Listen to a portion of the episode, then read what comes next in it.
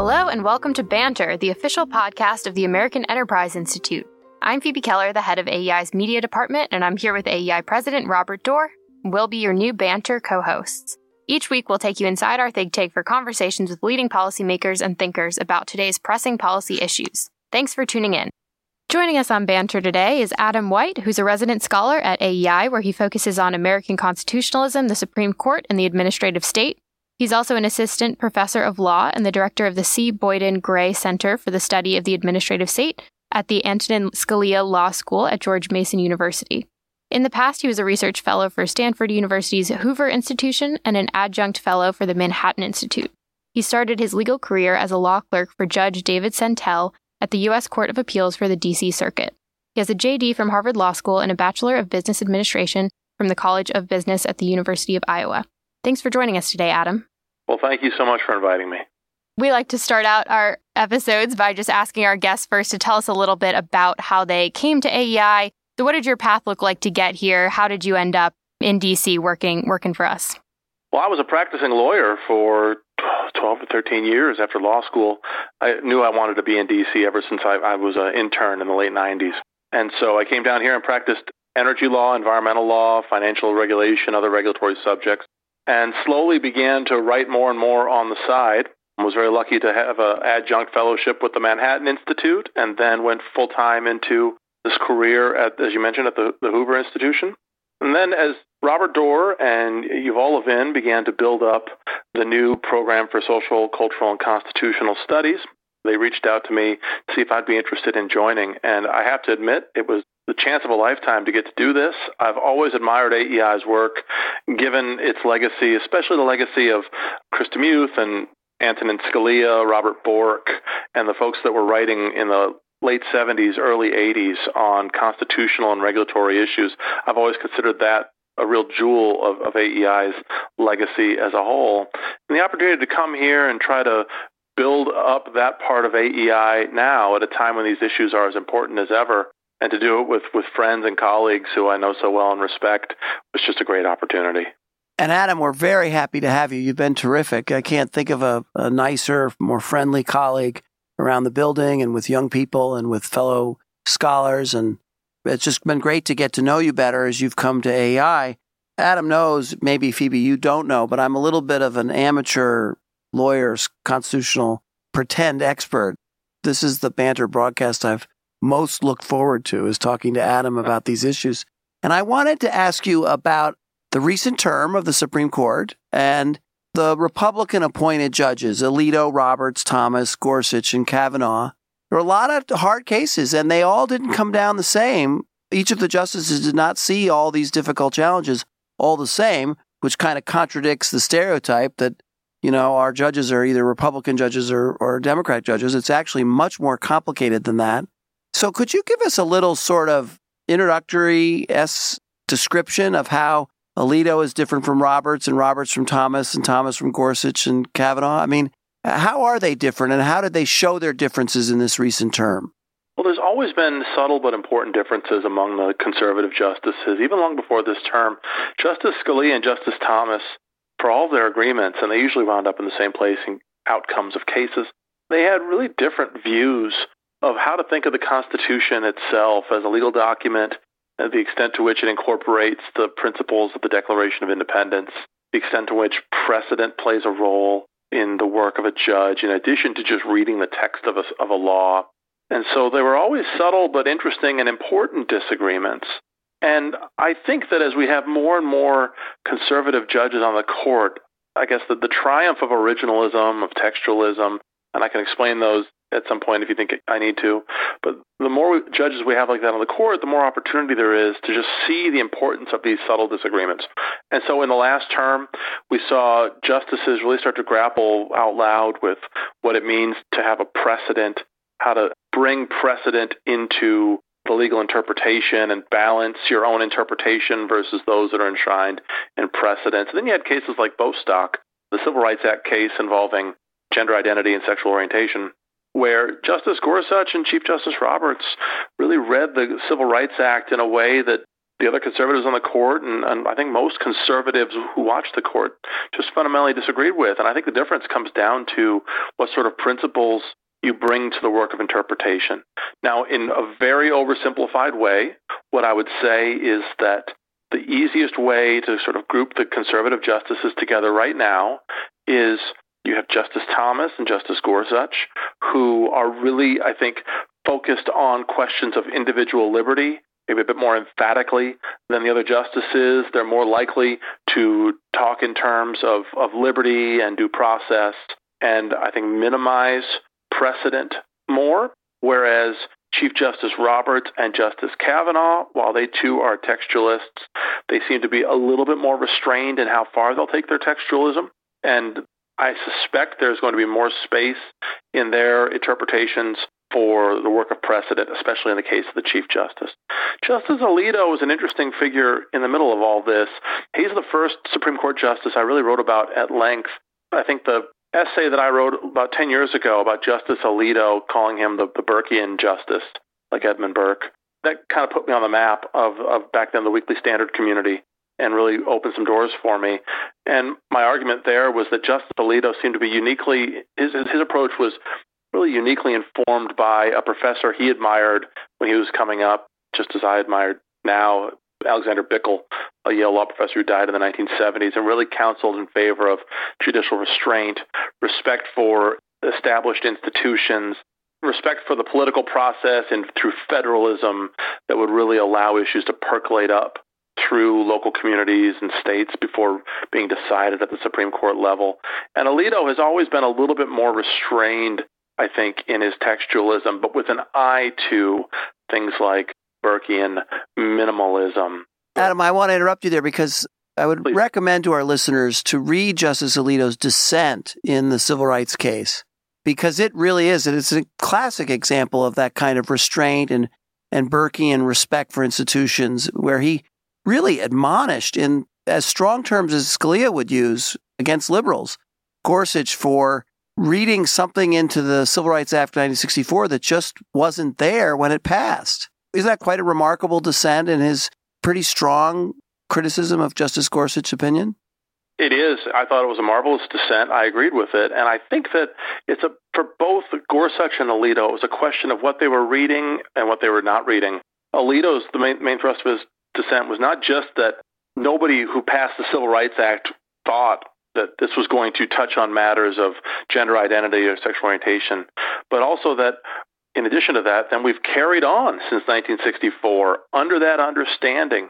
Everything that's arisen since then has been based on this basic premise that the Civil Rights Act covered discrimination on the basis of sex as it was classically understood, and that everything that's being called for now is not it's not just a reinterpretation of the statute, it's effectively an amendment of the statute. Yeah. Until recently, people were trying to get the Civil Rights Act amended. And Alito is pointing to all that, that whole history up to the act being enacted and since then, and saying we need to interpret the laws practically with an eye to all the understanding that that behavior evidences. Whereas Justice Gorsuch's approach was, in a ways, more academic, and I don't mean that as a, as a slander. I'm an academic myself, but really taking a sort of taking a much more abstracted view of the words in the Civil Rights Act. And I thought those opinions, more than anything, exemplified some of the fault lines among the conservative legal movement today. But but Justice Gorsuch also the Civil Rights Act was about race more than anything else. Yeah. And Right. even the prohibition against discrimination based on sex was an add-on late in the game. And again, in the in the people that wrote it, and the people that passed it, and the people that discussed it, and in how it's been interpreted for a long time, it never envisioned sexual orientation discrimination, which might be a good outcome. And that's one of the next question I want to ask you. You started out by saying that Gorsuch and Thomas were interested in liberty more than anything else. And I wondered, is that what motivates Gorsuch to sort of say, because I want people to be free or as free as possible, and I want the liberties of our system to be extended to people of all kinds? Is did he just sort of get to the outcome and then figure out how to get there? I don't think so. And I, I want to take care to not overstate the point about liberty. Like I said, they talk about it a lot. All the justices do, of course. And so I don't want to overstate the emphasis. I really think that Justice Gorsuch, his method of originalism, really does take the law, abstract it away from so much of the debate leading up to the law and the debates happening after the law. That's in some ways how we've always phrased originalism. You don't care about legislative history. You just look at what Congress said and you try to understand that. But I think maybe the Bostock case reminds us that you could take that principle of judicial restraint, restraint from reading legislative history, too far. And that if you read the words on the page totally abstracted from the debates that gave rise to the law and the way that the law was initially implemented, that you lose important evidence of what the law actually meant at the time. And so I take Justice Gorsuch's opinion to be sort of the, the high watermark of a textualism that strips away all outside context leading up to the law's enactment and following it. And I, I see Alito's dissent as one of the strongest arguments from within the conservative legal movement in a long time that those pieces of context matter immensely in how we understand the words on a page. So now let's me ask another sort of controversial dispute among conservatives, and that is I mean, he's almost been written out of the conservative club by some of our friends, and that is the Chief Justice. And is it all about his refusal to overrule Roe v. Wade? And what did he do exactly? Where did he switch a position, the previous position he had taken on a similar case concerning abortion, because he didn't want to upset the apple cart? Am I right that that sort of made him the bête noire of the pro life movement? Well, Chief Justice Roberts alienated most conservatives in those two famous decisions years ago about, about Obamacare. First, upholding the individual mandate as a tax, a constitutional tax, and then later upholding the Obama administration's reading of the statute to allow for certain subsidies that I think was a very strained reading of the statute.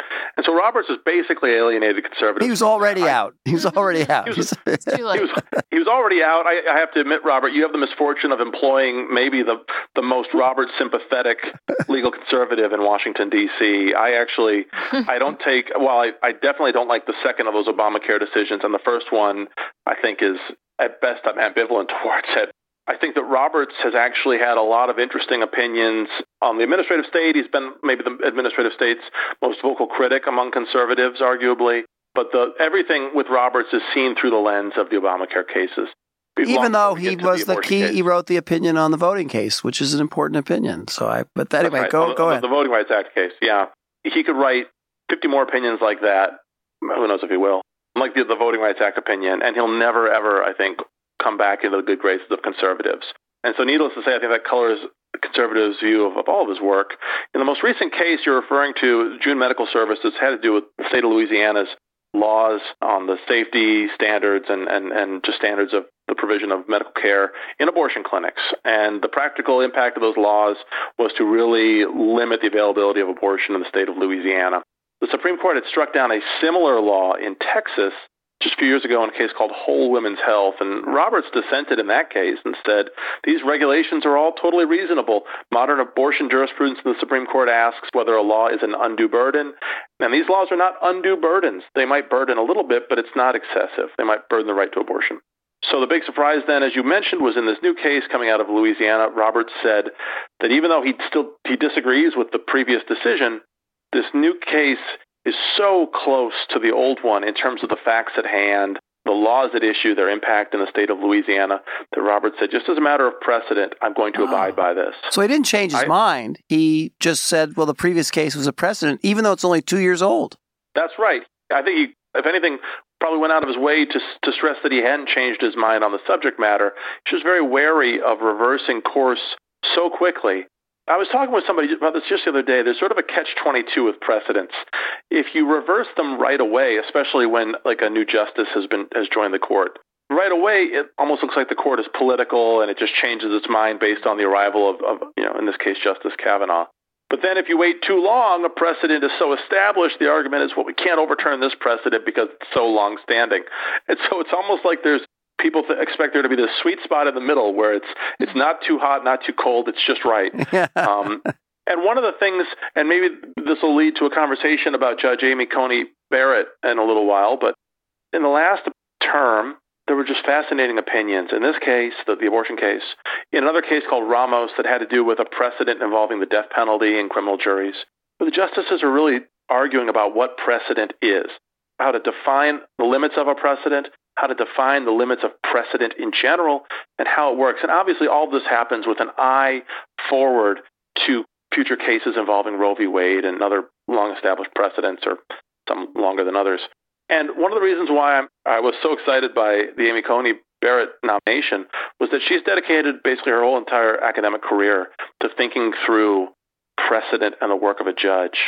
And I'd say that opinions like those really elevate what is the most important issue, perhaps, at this generational turning point of the Supreme Court with the addition of all these new justices, is thinking about how to read the law anew, but with some respect and weight for precedent.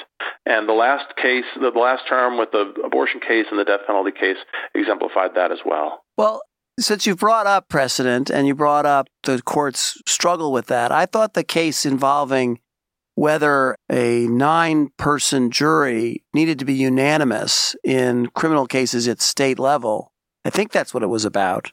Had about four opinions where Kavanaugh took one position, Alito took another. I think Gorsuch took a third that all looked at it differently. Do you, do you remember that case? And can you give me any thoughts on that case? Yeah, that case is extremely complicated because the original precedent they were talking about, you know, I can't remember the name of the older case. It's from a couple few decades ago. They're a very badly fractured Supreme Court, basically held with a sort of a jumble of opinions that a state can impose the death penalty with, with less than a unanimous jury. And there was real questions about what was the real rule of that case, given that the, the opinions all kind of pointed in somewhat different directions. And then what kind of weight is that precedent entitled to as the court reconsiders the issue now because ever since then, the whole wave of criminal justice cases in the Supreme Court has really pointed in the direction of going back to the original conception of juries, the importance of juries, bringing issues to juries, requiring unanimity with juries. This old case sort of sticks out like a sore thumb, and, and the question was whether to overturn it or not. And before you can overturn a precedent, you have to sort of define, well, what is the precedent? What did it mean? Is it even still a good precedent? This was a case where, again, the court moved forward, getting rid of the old precedent, but over some pretty vigorous dissenting opinions.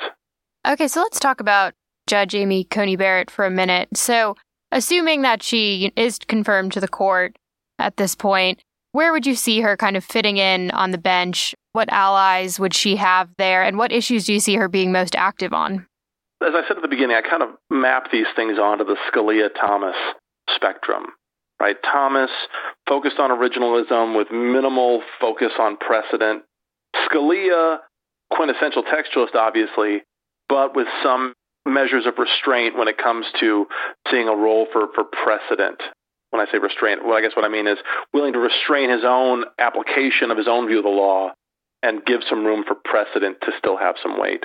Barrett, she clerked for Scalia, and she has said unequivocally that she she follows in the footsteps of Justice Scalia, and so I think that's the first and foremost the best way to understand her that she's an originalist. But at the same time, she she understands that precedent has to have some weight in the process. She never says how much specifically because her academic writing is quintessentially academic. It's really not focused on specific outcomes. And I think anybody who tries to pin down her scholarship is pointing in particular directions in particular cases is just fooling themselves. So I would begin by saying Barrett would be a little bit closer to, say, Roberts and Kavanaugh on that spectrum and maybe Alito. Mm-hmm. But we never quite know, and we'll find out. But that's where I begin with things. So it's not a sure thing that she would support overruling Roe v. Wade and not, say, side with Roberts, who decides not to overrule it. That's right. I and I'm sorry if that last answer was a little bit muddled. But with Roe v. Wade, people are focused on her in part because of her writings. She has been a critic of Roe v. Wade on at least two occasions while she was an academic. In addition, she's Catholic, and she's not shy about that. And so naturally, there's a suspicion of Catholic judges as being inclined against the right to abortion. Now, I think Catholic judges should be inclined against the right to abortion because I think all judges should be inclined against that. It's not in the Constitution. And I think when you begin with a textualist interpretation of the law, it's impossible to get to Roe v. Wade. The question is how much weight to give precedent. The way this works in practice sometimes, it's not like there's going to be a case that begins with the core right of Roe v. Wade. It is going to begin with sort of these peripheral issues of undue burdens. And so we'll have to wait and see probably how Barrett grapples with that. And my guess is she'll be willing to accommodate laws that burden the right to abortion within the framework of Roe v. Wade as it already exists. But in those initial cases, we might get some hints about how clearly she sees the textual issue and how much weight she wants to give to precedents like the, the whole women's health case from a couple of years ago. What about her personality? Judges have personalities. Justice Frankfurter was a prickly guy, and you know Justice Douglas had his ways, and you know there is interesting contrast between Justice Kagan and Justice Sotomayor. And what's her personality going to be like on the court? Let me just say at the outset, I think this is incredibly important. I think sometimes people take an abstracted view of judges and they just say, well, if the judge has the right methodology, that's all that should matter. I disagree with that. I think it's very important what kind of temperament a judge has and how he or she presents him or herself to the public, not just the words that they choose in their opinions, but the way they deal with their colleagues, with those with whom they disagree. We spent so much time since Justice Ginsburg's passing talking about what an important lesson Justices Scalia and Ginsburg gave us all about how you work with colleagues with whom you disagree. Barrett has every indication of being an ideal justice in this respect. She's universally praised or loved and respected by her colleagues. And I know a number of people at Notre Dame on the faculty there, and they all admire her immensely. And they, they admired her immensely long before she was in play for a possible Supreme Court nomination. In public, she's always presented herself, as far as I can tell, in the best possible way. The way she she gives talks, the way she debates people. I think that this will really actually, in some ways, she might end up being the best Trump appointee in terms of just simple public relation. She could wind up, people are already calling her ACB as sort of an echo of RGB, the late Justice Ginsburg. But it's not hard to imagine Justice Barrett actually becoming a sort of a, a, public figure in the way that Justice Ginsburg did. Maybe not quite the same way. Obviously, Ginsburg was a bit of a rock star at the end, but, but Barrett could really be a, a, a public figure of immense cultural importance. Well, just hold on there, Adam. Should a Supreme Court justice become that? Maybe Justice Ginsburg, I know it's not polite, but I think that she went a little too far with that public persona and it, it undermined her credibility as a judge. Or am I being too stuffy? I, you know, admire Justice Ginsburg as much as the next person, but that sort of high level of a personality for a Supreme Court justice and public persona that isn't all good. I don't think that's necessarily correct behavior for a Supreme Court justice. I hate to say something negative about the recently deceased, but there it is. Do you really want Amy Coney Barrett to become a, a rock star, as you say? It's funny you mentioned that. If I could do a little cross promotion, just the other day for, for my own podcast at AEI, Unprecedential, I interviewed a law professor, Chad Oldfather from Marquette, who has a new article out about celebrity justices. And we talked a lot about this, actually. I do agree with you that, with all due respect to Justice Ginsburg, her celebrity status, I think, was totally overdone. I think in some ways, I don't think she was totally responsible for it. I think it kind of grew up around her, but she certainly embraced it, and I think kind of egged it on a little bit. These things can go too far, and I think it's, it's dangerous when we put so much celebrity status in a justice. Now, I'll say at the same time, Justice Scalia, while he wasn't, he never rose to sort of the pop culture icon that Ruth Bader Ginsburg was, Scalia himself had a very sort of vocal public persona. And as a law student, I loved it. As a lawyer, I loved it. I'd say in hindsight, I sometimes wonder now, especially with the lesson of Ruth Bader Ginsburg, maybe it was a, a little bit much. And I agree with you that it's important for justices to be careful about those things. And so I guess the line I would draw is I think it's important for justices to be statesmen whenever possible, to project and embody the credibility and the legitimacy and the dispassion that we need in our judicial branch. And I'd say that going too far and really embracing a rock star status I think is, is, is a mistake, and it would be a good thing. I, I don't want Amy Coney Barrett to become that. I do think it would be good if she could model publicly the sorts of constitutional virtues that we, we need in all of our public officials, but especially in judges. And while we're at it, I mean, I think Justice Sotomayor has a little problem there too. And if, if Justice Barrett becomes the sort of conservative Sotomayor on college campuses and in her personality, I'll be disappointed because I do think it has a negative effect on the strength of the institutional judgment that is not helpful. If I just say one more thing, I oftentimes think that as well, that Justice Sotomayor, you know, her first book was about her, her background. I worry that she's sort of stepping forward in a sort of celebrity way. And then I think back to Justice Thomas's memoir, My Grandfather's Son. He recalls sort of his upbringing and all of that. And I have to admit, I like the Thomas approach and the Scalia approach much more yeah. than the Sotomayor and Ginsburg approach. And I'm pretty sure I have good reasons on the merits to see it this way, but I do have to admit mm-hmm. that my, my view of Sotomayor and Ginsburg is colored more than a little bit by my view of their jurisprudence, and so I probably should be charitable. I wanted to ask you a little bit about the process of these nominations, which have become so bitter, so political, you know, kind of inevitably a circus at the end.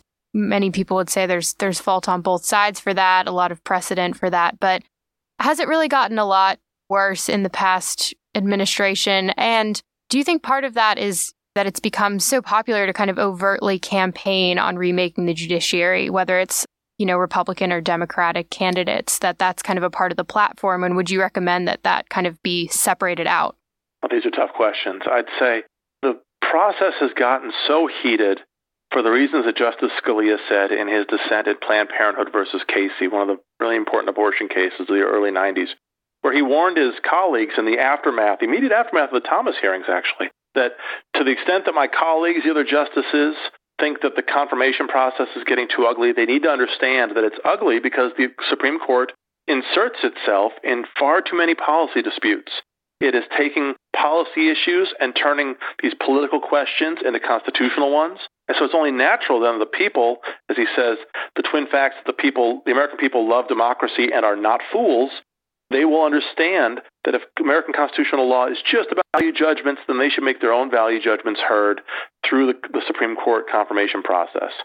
So that's the beginning of it, I'd say. But that doesn't account for just the politics of personal destruction, which have been so ugly and have come here I feel absolutely no compunctions about saying this, have come exclusively from Democratic senators. You've never seen Republican senators levy the sorts of personal accusations against justices in the way the Democratic senators have. I know that's partisan, but it's also true. And so that's ratcheted up the ugliness. But I think we have to always understand again that just the heat, the pressure cooker of this process is the sum total of the heats and the pressure cookers that can't happen in the political process because the court has taken these issues out of the process. I'd say the last few years, just the slow ratcheting upward from the Bork hearings and the Thomas hearings to Democrats were filibustering lower court judges in the early 2000s, and Republicans came close to using what we call the nuclear option to get rid of the judicial filibuster. They, they didn't, though. But then just a few years later, Harry Reid did to clear a road for three Obama appointees to the D.C. circuit.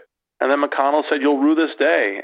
Sure enough, the Democrats did because that move opened the door to a flood of Trump judges on the lower courts and also these appointments to the Supreme Court that can't be filibustered it keeps ratcheting up. I have some worries, to say the least, about the politics surrounding this, especially in the aftermath of Garland's nomination, and we could talk about that if you'd like.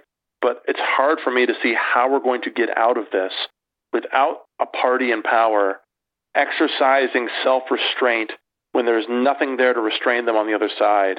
I think, and maybe that's futile too, but I really worry that this is going to continue getting worse and worse and worse, and I don't see an off ramp other than self restraint. You're right about the way this breaks down, but the key underlying problem is is what Justice Scalia pointed out in that decision is when courts reach in and try to resolve contentious disputes that are really better left to the democratic process that we have. And Justice Gorsuch's opinion in the civil rights case was an example of that.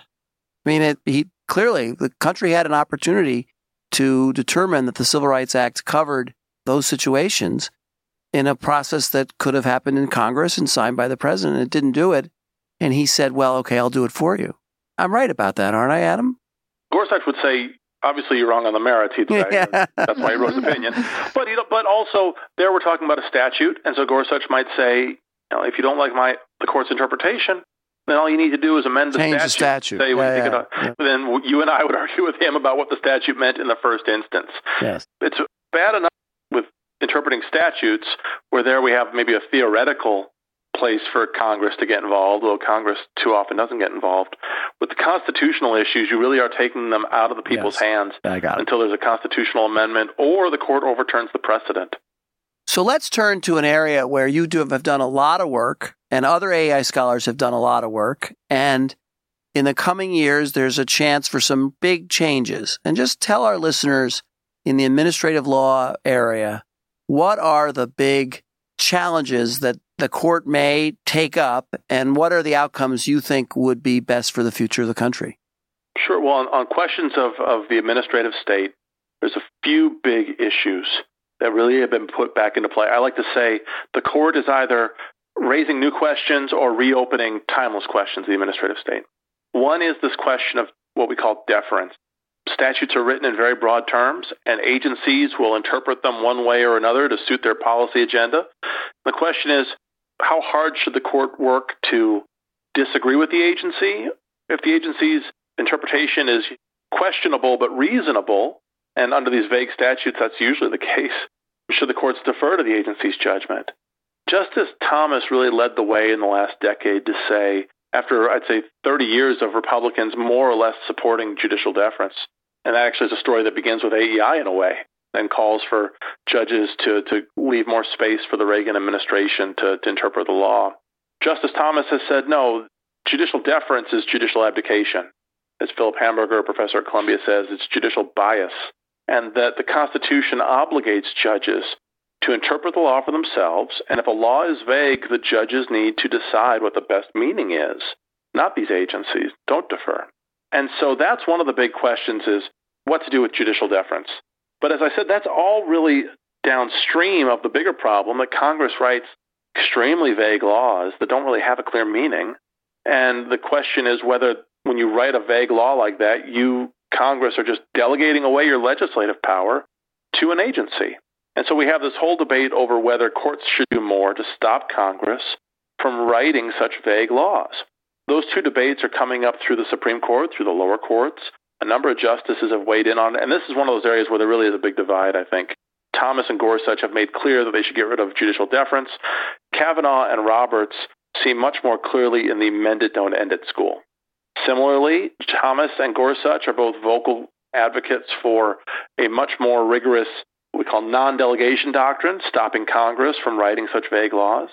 Roberts and Kavanaugh, while they've been very critical of the administrative state, really haven't joined those calls in quite the same way. You'll note I haven't mentioned Alito. Yeah. He's been much more muted on these subjects. He's written a little bit. He's clearly dissatisfied with the status quo, but it's not clear where exactly he'd wind up going. And at the same time as the five, with Barrett, I guess, six justices, while they're debating all these things, along with Kagan and the others on the court, this whole new generation of lower court judges they really are thinking anew about these issues. I get to talk with a lot of these judges, and, and they understand that there's just something doesn't quite add up in the current situation with all the power that agencies wield.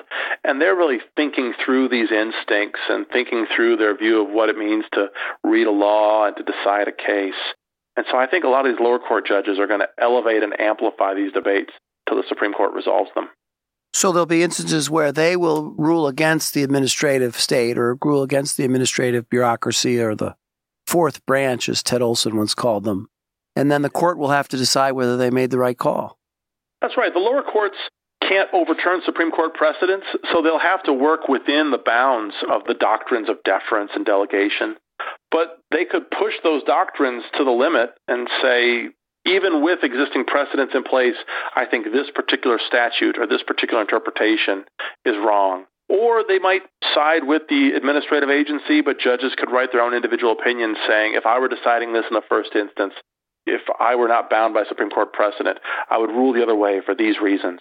And those sorts of opinions really do help to tee up issues for the Supreme Court to deal with.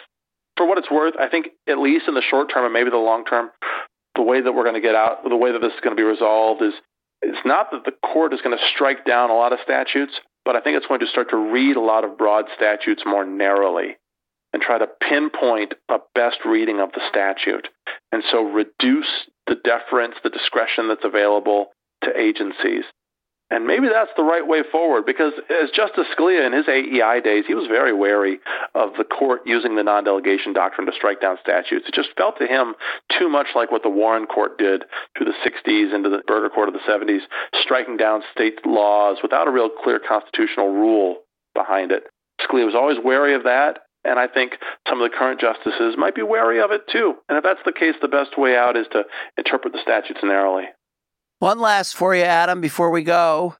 Presidential power, the use of executive orders. Are you concerned one way or the other about the president's power growing too great or becoming too diminished? And are executive orders becoming kind of sort of press events that don't have any real meaning in law?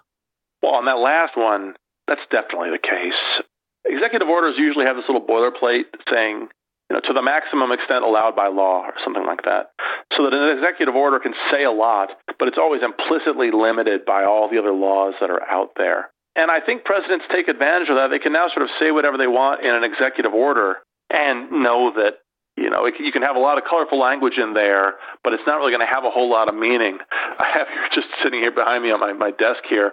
I've got a book from years ago called A List and Index of Presidential Executive Orders from 1789 to 1941. It's beach reading, really. And um, it's not a very big book. I mean, the first hundred, almost, you know, nearly 200 years of our history, the first 170 years of our history, I mean, executive orders, there weren't Mean, there are a lot of them, but it's not like today where you get so, so many of them. I'm of two minds on executive orders. On the one hand, I, I wrote a piece about this a few years ago for the Notre Dame Law Review. I think that if a president has a policy that he wants to enforce, it's probably a good thing for him to send an order to the agencies that apply the statutes saying, this is my reading of the statute and the policy, and you're ordered to follow it to the maximum extent necessary. I think that's good because it really embodies the fact that our president has the executive power and, and he's the one with the constitutional obligation to faithfully execute the laws. And I don't want the agencies all off the reservations. And so it's good for the president to use executive orders in that way for the sake of a coherent administration. But as Yuval and I have written most recently in, in some of the debates arising in the COVID era, there is a risk. I, I say the law aside, there's sort of the political constitution and the idea that we shouldn't want a system where a president uses executive orders to short circuit a political process involving appropriation of funds, these sorts of things that are active debates within the legislative branch. There's just something really deeply problematic about a president just jumping to a conclusion with an executive order. And worst of all, these executive orders, just the administrative state in general, it makes these laws and these regulations unilaterally without a whole lot of deliberation and certainly not without any compromise. And then the next administration comes in and, like an old etch a sketch, just kind of shakes it up and draws everything anew. And it's just a massive instability in the law. And our Constitution, in many ways, was framed in a way to promote steadiness in administration. Obviously, things change from one administration to the next, but they can't change so rapidly or so wildly. There's no way to run a country. And I think that is one of the two or three biggest problems, constitutional problems of our era. It's just this unsteadiness of administration fueled by these unilateral executive orders. Phoebe, you got anything more for our great constitutional expert? I think that's it. But thank you, Adam. that was great. Thanks. Can I just say one thing in closing? Yes. Sure. I just the other day completed my set of the old AEI Constitution books from the 80s that were edited by Robert Goldwin, one of the great AEI scholars of the 1970s and 80s. And Robert, our Robert, Robert Doar will remember the first conversation that we ever had, you and I ever had, was about that era and, and how important it is, I think, and how actually in some ways it was forgotten. The efforts of AEI scholars in the 70s and 80s, they really helped lay the groundwork for what came to be originalism. And we lawyers usually start with Scalia and, and Ed Meese and President Reagan, and obviously they they deserve immense immense credit.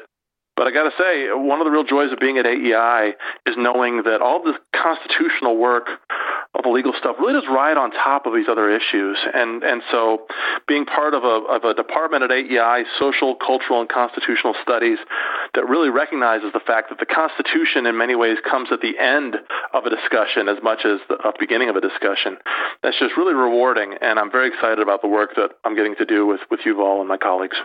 Thank you for listening. We hope you enjoyed the discussion today. Please remember to subscribe and rate the podcast. Feel free to send us any feedback or suggestions at banter at aei.org.